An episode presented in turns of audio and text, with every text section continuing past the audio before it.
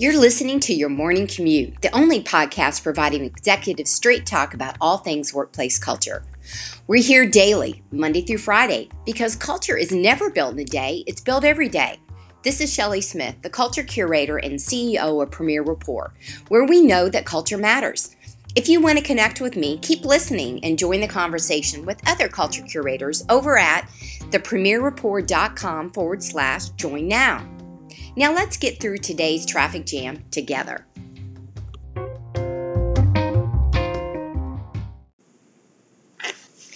Today on the morning commute, let's talk about why people do or do not just delegate. Um, it comes down to, well, it doesn't come down to, there's a lot of reasons. Number one, delegation needs to be stemmed from complete clarity and understanding of not only job roles, but more so expectations because it's impossible to delegate something effectively without clearly understand all the, the components and possibly the complexity of what it is that you're delegating. And then looking at what it is you're delegating to who it is you're delegating to figure out those very clear defined steps in order to make sure that any training gaps are filled. But i just want to come back to the mindset of delegation today. Um, I've I've worked with a lot of clients over the years and and even most recently where really effective managers are not comfortable delegating. They actually feel bad about giving others either consciously or subconsciously other things to do because they feel bad because they're already at capacity as well, meaning the person that would make sense for them to delegate to. If this is you, or if you're like, huh, Maybe that's why so and so always has so much to do and always says, I got it, I got it, I got it, or I'll do it, I'll do it, I'll do it. Maybe it's not that they're in fear of letting go of their work per se from a scarcity standpoint in job security, but they're in fear of delegating because they feel bad in their minds that they're going to delegate to somebody who they feel like is also on overload. So the question becomes how do you help them maneuver through that? Well, first, realize that it's a mindset shift.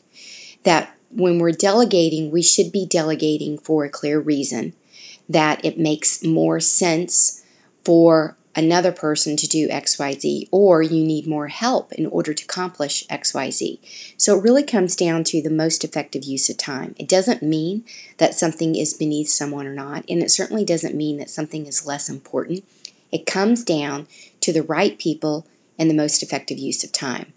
So I would ask that you look at maybe some team members that you've been working with and scratching your head as to why they are on constant overload, or they always volunteer for things, or they never delegate, or they just uh, have verbally said to you, I, I can't give that to them because they already their plate's are already full.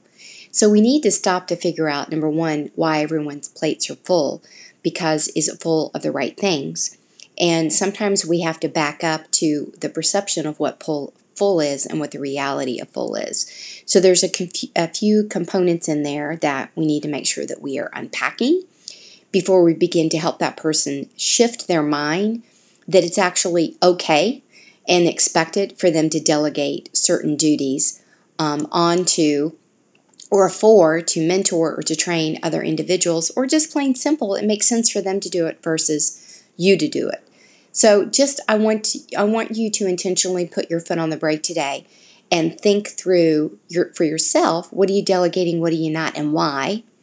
And then those around you that is also in your uh, in your sight, your line of sight and how they're handling what it is you're delegating and what it is you're not. Because first you've got to understand why they're not, especially if they should. And then from there, we can unpack it further and then talk about effective ways to actually delegate. But first, you've got to understand why.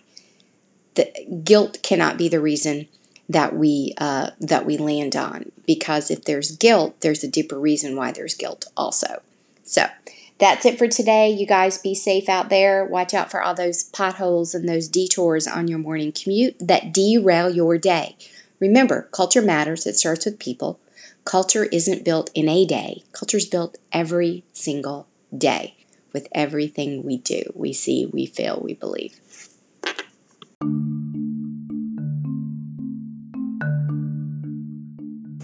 Thank you for riding along with me this morning on your morning commute. Please rate, review, and subscribe, and be sure to visit us at premierrapport.com to get a peek at all the resources waiting for you when you become an official Culture Curator member.